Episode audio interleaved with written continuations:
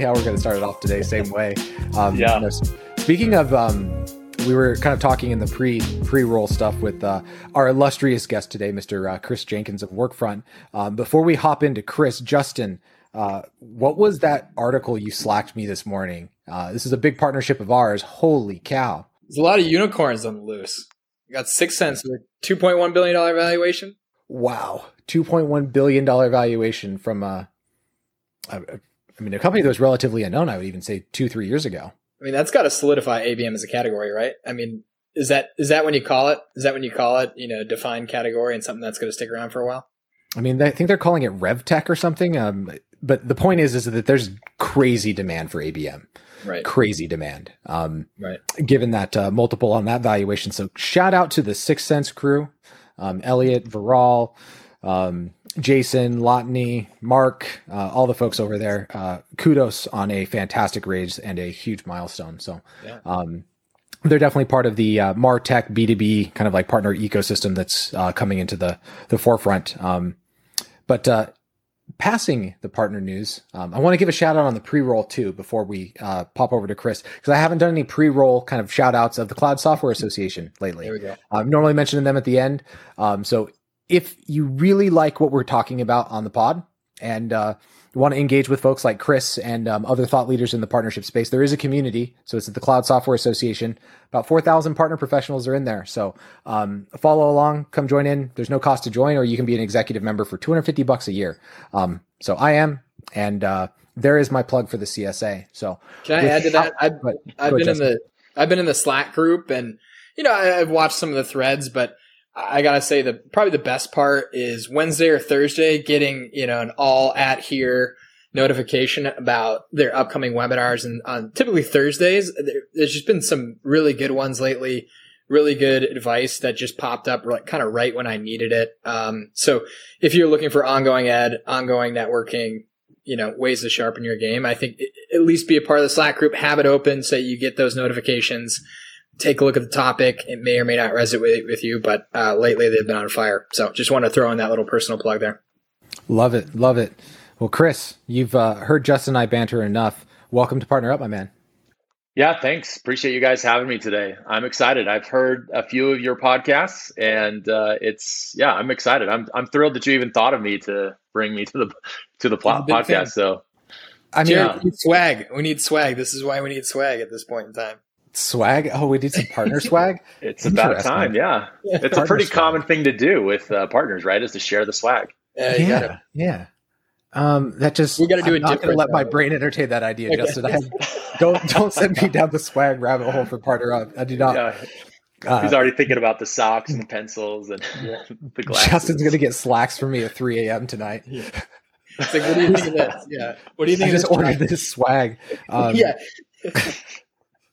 Oh gosh, uh, I, have, no, a, fun, no, no, I have a funny story off that, but uh, for a later date, we'll get to it. That, for for a later date. That's when we had uh, Marnie Reed of PFL. That's we'll have to get her take on that because she knows swag. Um, sure. Well, today with Chris, um, kind of what we wanted to, to hop into was thinking about nailing that strategic alliance so well that they want to buy you. And now you can't do this with every single partner, right? There's kind of like this other class of partnership that that lives above the rest that um, I think really has uh, ELT or executive team, you know, um, buy-in, alignment, and even visibility, right? Like the C-suite is thinking about it; it's so big. The C-suite can't think about all your partners, but they really can think about that top tier one percentage. And why have you, Chris? Well, uh, speaking of unicorns and you know billion and multi-billion dollar exits, um, you most recently built and scaled a partnership with Adobe at Workfront, which is now a uh, part of the Adobe family. Um, so maybe we could start there as a general topic. Is like, yeah, you know, what was the charter whenever you came in to um, into Workfront around partnerships and alliances, and what led you to making a particular bet uh, on Adobe? Yeah, awesome. So a little bit of my background um, i've been in in software engineering product management for most of my career so i've been like really close to the technical side of of software uh, companies and software building um, and prior to joining workfront i was with a small startup called Banyan, and we sold to a local company here in Utah called Nuvi. Um, and uh, you know, made a little exit, and um, and and I was kind of looking for what that next thing was, and I had never really considered technology partnerships or even even partnerships in general as a as a potential career path. But uh, the whatever the listing was for this job, I don't I, I can't remember all the details, but I thought this actually could be really interesting because as I was leading the product and engineering group at Banyan, um, I, I, spent a lot of time with technology partners, and ultimately that's how this uh, acquisition with Nuvi happened. Um, was just through those relationships and, and starting to build like where do we best fit uh, for customers, right? And so uh, I interviewed with Paige Erickson. She brought me in, and uh, and what was great was they they had already started a uh, kind of a technology partner part of their business, a program, and this role was uh, to lead strategic technology partnerships. Uh, they had a couple contacts at Adobe. They had uh, built some integrations at Workfront with Adobe, and had been thinking about you know that that this could be a, a good opportunity just because a lot of our customers overlapped, right? And so what I was told basically those first few weeks at Workfront was it's important for us that you make sure that Workfront becomes relevant inside of Adobe and uh, and that was ultimately the charter. There wasn't a whole lot uh, more detail to it other than figure out what that means. Uh, t- tell us what the budget looks like. Where do we need to invest? Who do we need to be talking to? What what um, you know? What engagements do we need to make? Um, integrations, etc. To uh, to make something happen. And what was great was you know they thought about it more holistically than just a, a single partner. Um, it was very much hey, Adobe is one that we see a lot of traction, but like the spectrum of partnerships is open. So wherever you can find traction, uh, please go do that. Get as much traction as you can in those in those partnerships. Uh, and so that's really how it started. Was just you know we believe that the top level. So I think Jared, to, to your point in the beginning, um, Paige uh, actually had the full buy-in from the executive leadership team. So she sat on the executive leadership team, reported to the CEO, and because she had that like direct connection, you know, to the CEO from a partnership standpoint, I think that really lent itself to getting the right support from the rest of the organization because it's such a challenge, as I'm sure all these listeners, um, your audience uh, understands, is like it's hard to get professional services it's hard to get sales it's hard to get engineering. It's like there's so many departments and, and teams that you have to work with and to get them to understand and, and be able to prioritize partners can be a very very challenging thing. And so that's that's ultimately where it started. We had the right buy-in at the executive level the right charter to just become relevant in the right sort of big brother type technology companies and then you know figure out along the way who the right people are, the right partners to give you the, the right traction. And that's what that's what started to happen at Adobe and ultimately led to the acquisition. And I can talk in more detail about those things, but um, I think the last thing I would say as part of the introduction is um, every one of those companies that we looked at as a strategic technology partner uh, was significantly bigger than us. Like we knew that they could write a $2 billion check or a $10 billion check, whatever it was that we felt like we needed, right, to exit. Um, although we were not targeting that, it was never mentioned to me that uh, we wanted to exit that way. Um, we always wanted to IPO and, and move the company in that direction. Um, it just what it did was it gave us options, you know, so that when the time did come to make some decisions, we had those options and we were in a good place financially to make it, um, you know, to make it where wherever we wanted to go. I, I have a this is a silly tactical question follow up from that given the, mm-hmm. the awesome intro you had because I've been involved in one of these before where I was a part of that M&A conversation. Like I was coordinating meetings, like it was it was something that was brought up kind of by me um, with a, a, public, you know, leading kind of a plat- um, marketing and sales platform. The the question that I have is at what point did you know that conversation was turning that direction and was that something that was a part of what you were doing cuz like throughout the entire life cycle it's like we're not selling, we're not selling it, not selling. And at some point that changes to like, oh, there's actually an M&A evaluation that's happening. I'm curious when you knew that was happening and if you were involved in that process. Yeah, so without getting into too much detail, of course. Um, basically, what I was trying to do was set up as many of those companies that could have that conversation as possible, right? And so every conversation that I was having with with, it, with executives generally, um, I knew that that was always an undercurrent, right? Right. That they're exactly. always it's never discussed, about, but it's no, no, there. Yeah, it's, it's, not it's not something brought up initially, right? And and and really holding your cards, right? You're playing a poker game, so you're just like holding your cards as close to your chest as possible, um, and and not revealing them until it's until it's the right moment. And so I think in, in this case, right, all of those executive conversations, it was it was pretty clear that um, you know it was an undercurrent, and that we would have the opportunity at some point in the near future to have that conversation about you know whether they're interested in wanting to do that or not. Um, how it happened, you know, with Adobe, uh, I can't share the details, but certainly, um, you know, I'm when it got if, to that place, it was on your radar, right? Like whenever oh, yeah. it was like it wasn't, and then it was, and then in terms of the um, due diligence, let's call it that, if you were helping facilitate due diligence. Yeah, so so all of that got um, kind of started with me, and then transitioned to uh, the rest of the team. So so gotcha. essentially, our executive team, we're a pretty small team, right? Like there's less than 15 you know executives at workfront and and so that group and the engineering team and sort of the need to know uh, group is where that you know where those conversations were had and so my role at that point basically just became continue to sell in the field continue to get traction continue to show value um, versus being you know directly in the conversation for right. the uh, the due diligence Gotcha. Okay. Um, all of the all of the materials, all of the demos, all of the conversations that they were having were all related to the work that had been done by me and my team. And then when that was all uh, taken care of, then clearly in the due diligence, as they looked at like the value proposition, the customer joint customers that we had, the, the future opportunity, all of that stuff had been completed as part of the partnership process. Right. Yep. Gotcha. So going back to the beginning, you're given this charter of be known and yeah. that, that, sounds sounds kind of vague, right? It can mean quite a few different things. How did you translate that into like your own initial goals with the partnership and what you set out to do in kind of phase one of the partnership? Yeah, so great question.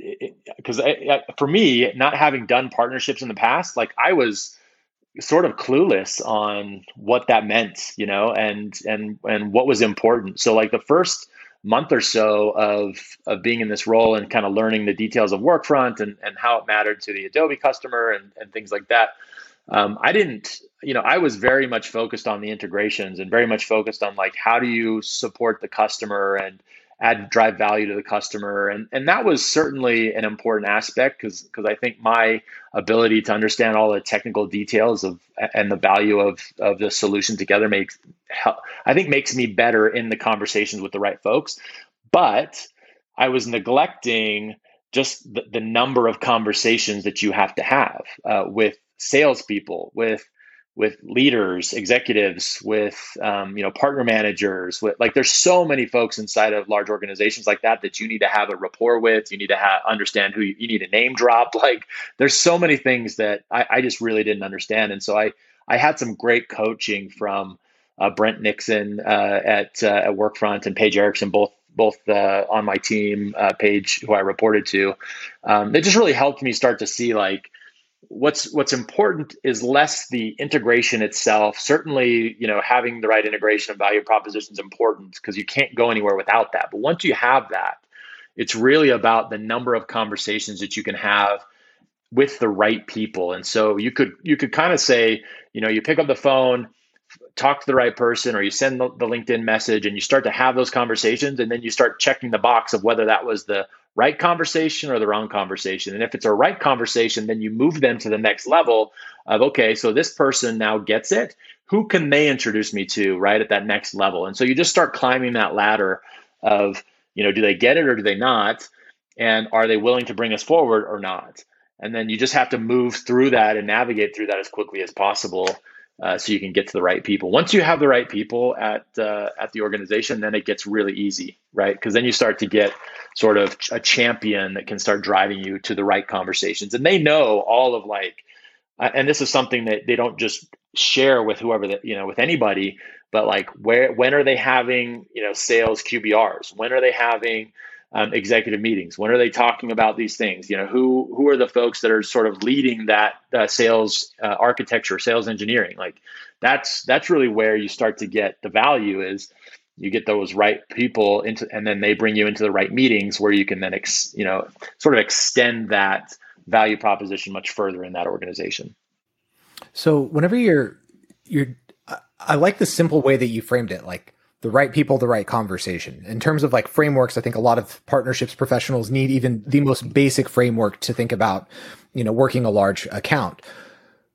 I'm curious how you thought about that simple framework of right person, right conversation in the context of like, let's say goal setting or planning, right? So in the beginning, I'm sure the, the, the goals with a, an alliance partner are very, you know, to Justin's point, vague. But he says vague. That's your Minnesota showing, Justin. I gotta give you, I gotta push out on that one. Um, uh, it's a low he's blow. Gonna, he's gonna order a bagel, oh, a bagel next. yeah. Uh, you, you, you owe me a zinger, Justin. Um,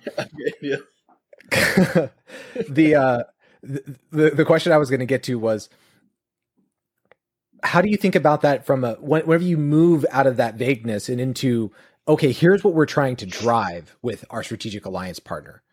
Like i think that framework's helpful but the totality of those meetings like you probably need executive alignment in product in marketing in sales in field in product marketing right? Um, how did you start to think about those two things colliding of like okay here's how we're going to drive x millions of dollars and here's why we need to have this partnership across the organization. Did those two things yeah. ever collide for you? Oh yeah, absolutely. So, um, and I'll I'll share a little bit of of sort of the sausage making, I guess, of of what we did here. Um, the first thing was, and I don't know where this came from because I didn't. Uh, it's, it's not something that I invented, but um, I was basically told that the the thing you have to think about is is what we call the high value network and and I, it wasn't explained in great detail to me other than hey you need to build a high value network and i was like okay what does this mean? And so i did some research and tried to you know figure out what it was. But for me and for our team what that meant was is uh, we had to start mapping who the right people we thought at least who we thought the right people were inside of the organization in kind of an org chart fashion right? So you, and then we broke it up into the different departments. So we thought about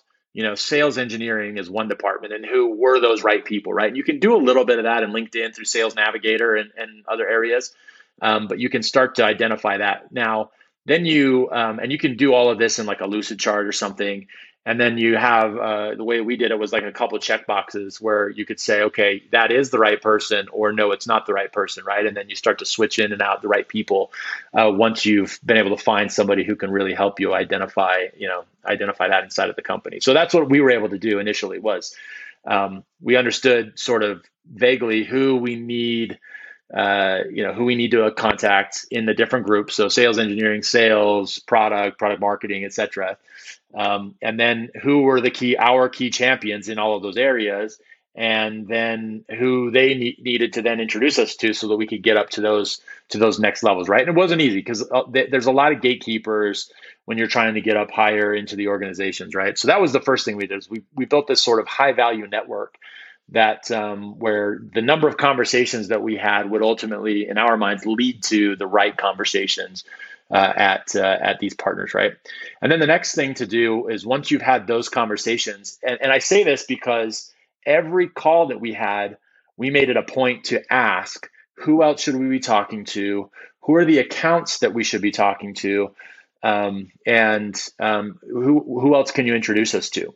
And so when we when we were asking those questions we would usually get one or two referrals um, from in time, in, inside of the company, not necessarily sales referrals, but uh, sometimes they were, and and and then we would ask them to actually make those introductions, and they generally would. Um, we would get uh, a quick email, and then we would set up a call, right? And so once you start doing that, you then you start to really add that add that value. Once you get to that right person, then you have the account conversations, and that's where Jared, to your point about like how are we then going to drive the value? Because once you have that then you can start to say, okay, this looks like a five, ten million dollar opportunity.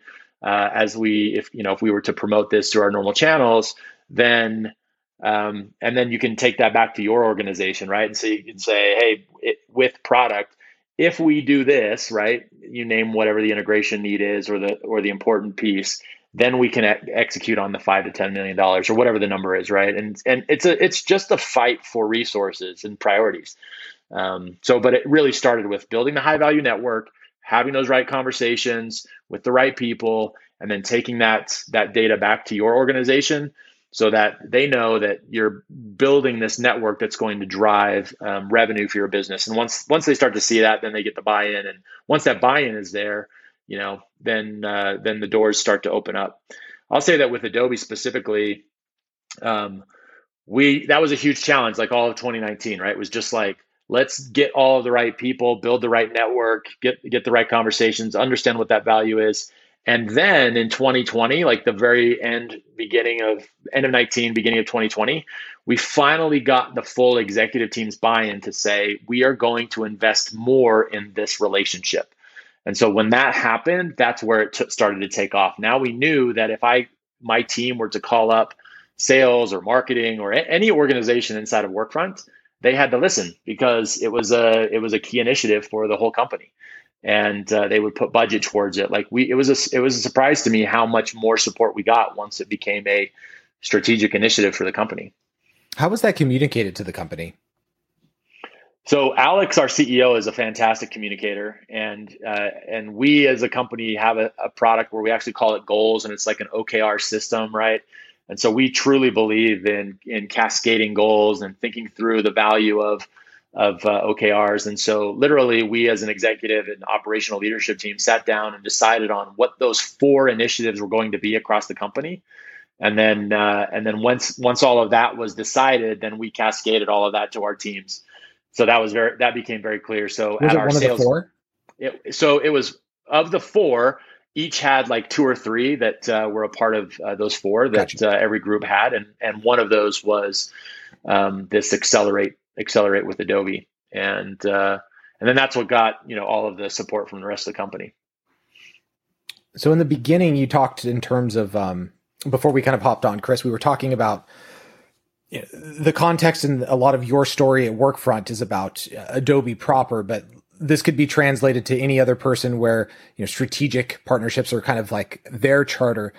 Talk to me a little bit about what percentage of time you were focused on Adobe proper, right? Like you've you've made a bet.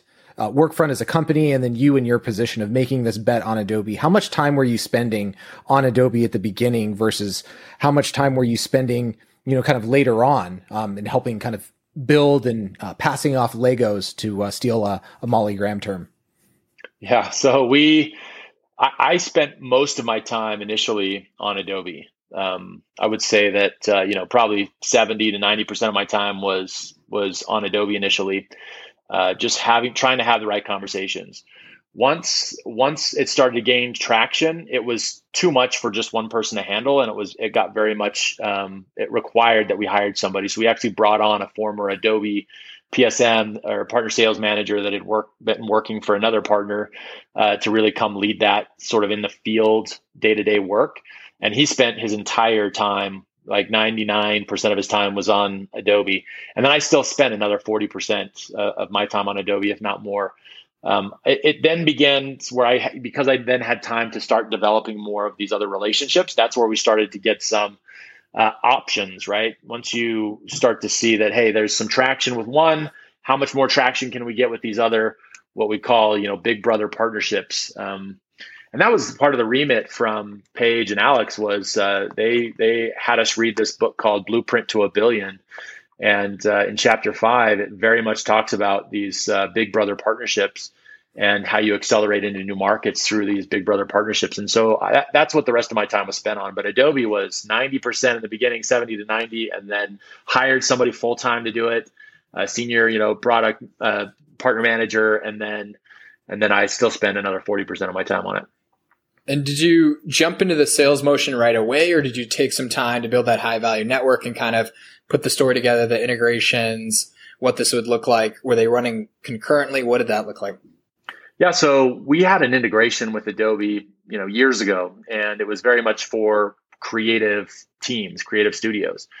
And that integration is what sort of led the value proposition, right? It was very much directing from a customer standpoint what what needed to happen in this space.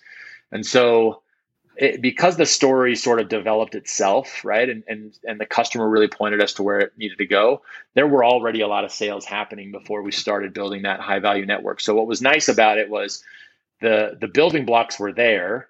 We just needed to then expand the network of those that really understood the value of that uh, of that uh, combination of Workfront and Adobe. So um, yeah, definitely after we built the high value network is when it accelerated but we didn't need to wait too much on you know on building a story building a, a customer following. Those things um, had already started to build themselves from uh, from customers. Right. And was there like one event we found this with a lot of the partnership professionals we've had when they're talking about specific partnerships there's something that is a turning point where it really clicks for everybody as far as the potential the size the you know value that's being created with the partnership. Was there like an event or a moment or a customer story where it really clicked and everything started to you know to 10x from there? Yeah i think we had a couple uh, customer stories that were just really good brands. And when you have those the right brands and then they, you have their buy-in to promote their brand in that same story uh, that's re- really where it started to take off. Um, for Adobe, what's and there are a lot of partners right now at Adobe in this same space where um, we were in their exchange program, and as an exchange partner, you know, we were kind of the mid-tier uh, partner. We decided to invest in the top tier level. And when we did that, right, we were able to get more marketing support. We were able to get the sales teams uh, interest uh, because there was some quota retirement if they brought Workfront into deals. Uh, there was a lot of reason why um, prior to that the sales reps didn't necessarily want to talk to us. Um, they you know as much as we wanted to show that like this is a huge high value for you and your customers if there's no real incentive for the rep then it can be a hard conversation right? And so that was where i think I, I would say that part of that turning point was moving into that next tier and getting that support where it was actually retiring quota for reps uh, they were starting to see value into why they would want to bring us into conversations because ultimately then we were able to join a lot more QBRs. We were able to, to hawk our wares better than we've ever been able to. Um, but uh, yeah, that was a good investment on the on the Workfront side. As you um, how has your role started to uh, to start to change? You know, after the acquisition, and you're looking at kind of like okay, here's now the other side of the table, right? So you were you were big brother partnership focused. Now you're big brother. I mean, you work at the second largest software company in the world, right? How, how yeah. do you think your role starts to change and your perception of partnerships? Maybe some of the lessons that you've learned looking at it from the other side of the table. Yeah, um, great question. Um, there's a lot going on right now, right? I mean, through the acquisition, we're still sort of ironing out where everybody fits, uh, how these organizations sit together, um, what that might look like. Um, it is nice to be on this side, right, and be able to tell technology companies like you need to conform to our needs versus the other way around, right? Which is sort of what we did. That feel we good the first time you able to say that. It felt very good. Yes. Yeah. we, we, we had some conversations where I thought, yeah, this is actually we're finally making progress, and it had nothing to do with me. It was just the big A, right? That was uh, all that mattered. No, but uh, the the fun part too is that uh, w- no matter who we want to have a conversation with, we can now, um, and we usually can get to the right person very quickly. Uh, which is also really great. So from from that perspective, I think that there's a lot of great opportunity for Workfront uh, inside of Adobe now that um, I you know I had already seen and, and had been trying to promote for a long time, but now that Adobe sees it, they are you know taking Workfront into a lot of different places. Um, the other thing that I would say too, Jared, to that question is. Um, you know, Workfront as a as a software acquisition that Adobe made right, was looking at this as a growth opportunity. It was very much, it's not like they came in just to acquire customers or to acquire a technology, right? They, they acquired the whole company looking at it as a huge long term play in a space that's continually growing in the collaborative work management space, right? And we're, you know, looking at it from initially like, let's just nail marketing as a solution. but overall, there's there's a lot of opportunity for work management more broadly across all companies in in lots of different departments. And so I see that the resources that Adobe has to come in and really sort of expand that to where Workfront just by themselves just wasn't able to get to that full fruition of the long term vision can actually be executed. And and I think that's part of why you know it's it's a little bit speculation, but like part of why our um, executive team was was happy with that acquisition was Adobe is one of the few companies out there that can really take the vision that we had and execute on it. Going into um, kind of the relationship, and we've talked kind of a little bit about the beginning and, and kind of the end. Can you pinpoint a turning point?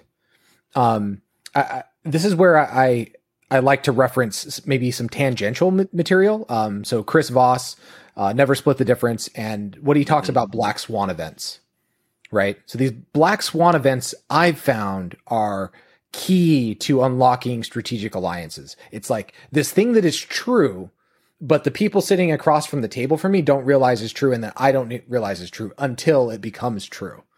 Was there one of those black swan events during your tenure where you were like, whenever we realize this, that's when things changed? Yeah, I think that uh, the first thing was, and Workfront was just really good at this from the beginning, was that we are so much smaller than these partners.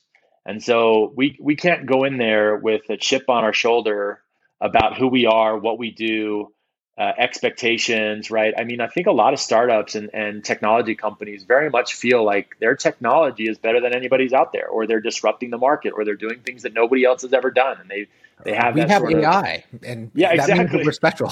yeah, so so you know I think that we were we were sufficiently um, self-aware enough to know that you know whenever we were in the conversation with Adobe, we were the little brother. We were we were definitely there to learn and to grow, but, not, but and not really push beyond what we can push in that in that conversation.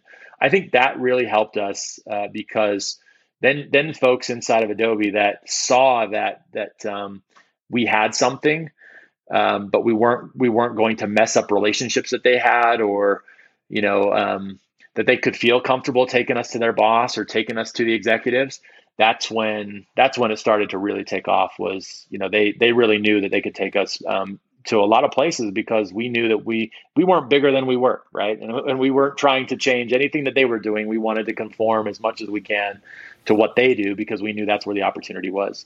Um, maybe um, the last Oh, maybe a, a way to tweak that would be was there a moment where you realized or it was realized jointly like what's in it for me so i have my a red hat on i could put on my mm-hmm.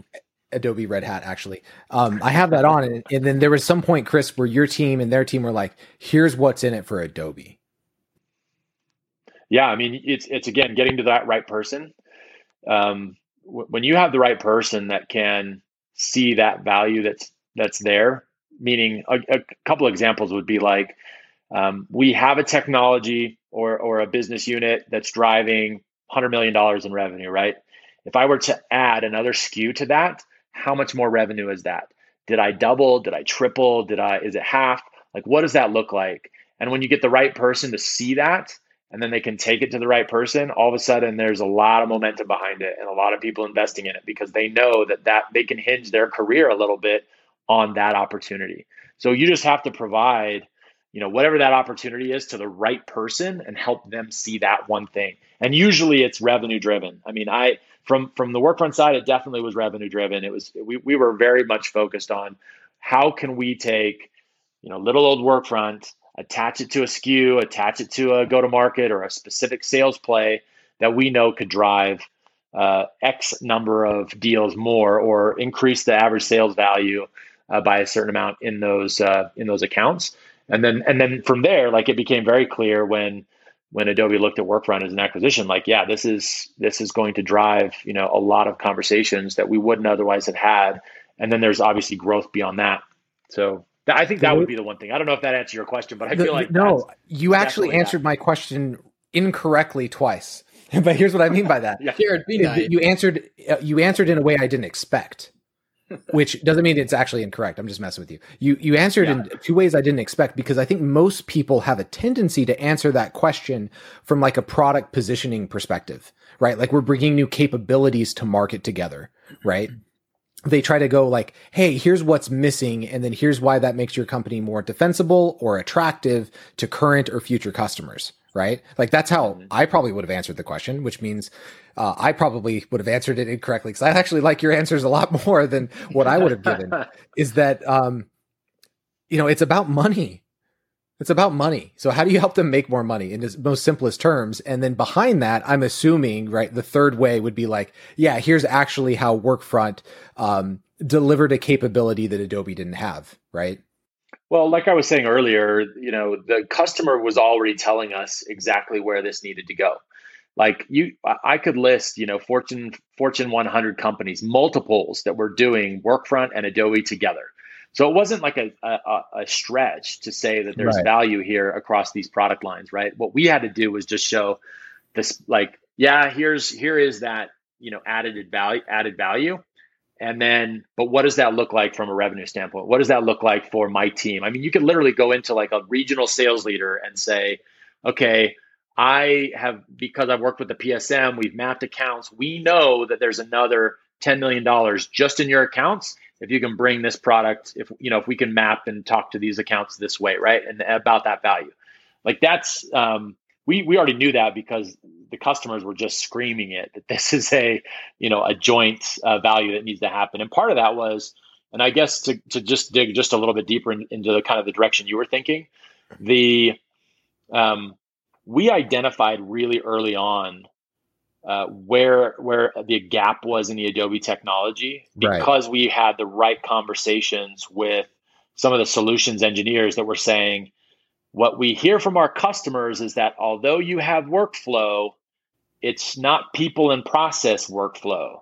And so we're not realizing the full value of your technology. You have great technology, Adobe, but what you don't have is we're not able to align our people and process across all of those technologies together.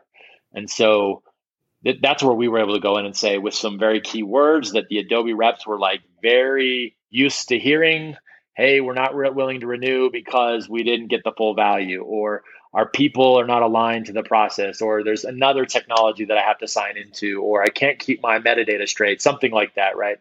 And uh, and so we we just went in and kind of really hit hard on those value propositions so that it would solve those headaches that they were already hearing. Jared, how do we always get to the golden nugget like right before we wrap? like that's that what I, that's what I said before we started. I said we're going to get to the best part of the pod in the last ten minutes because we gotta got to you know. A, we're looking to who we need to bring back on again. So uh, Chris is a repeat guest already. I can tell. Um, but uh, yes, that is that is um yeah hell of a first story in partnerships that's for sure. Yeah yeah that, that's one thing that i i just can hang my hat on now i guess is that uh you know i've done it once and that's all i need right? So I, it doesn't sound like you start. want to do it again.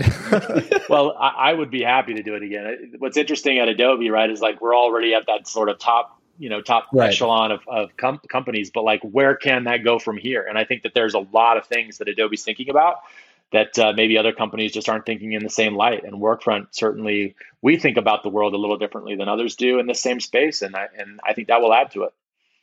Um, one one follow on from that last point, I, I'm assuming that's where the enablement collateral, the joint value propositions, like the the Adobe plus Workfront story started to develop, and that's what ended up in front of solutions engineers, account managers, uh, AEs, specialists. Like that's where that content ended up living at the end of the day. Was like, hey, here's how to help X Y Z, you know, account, uh, or how to drive that conversation.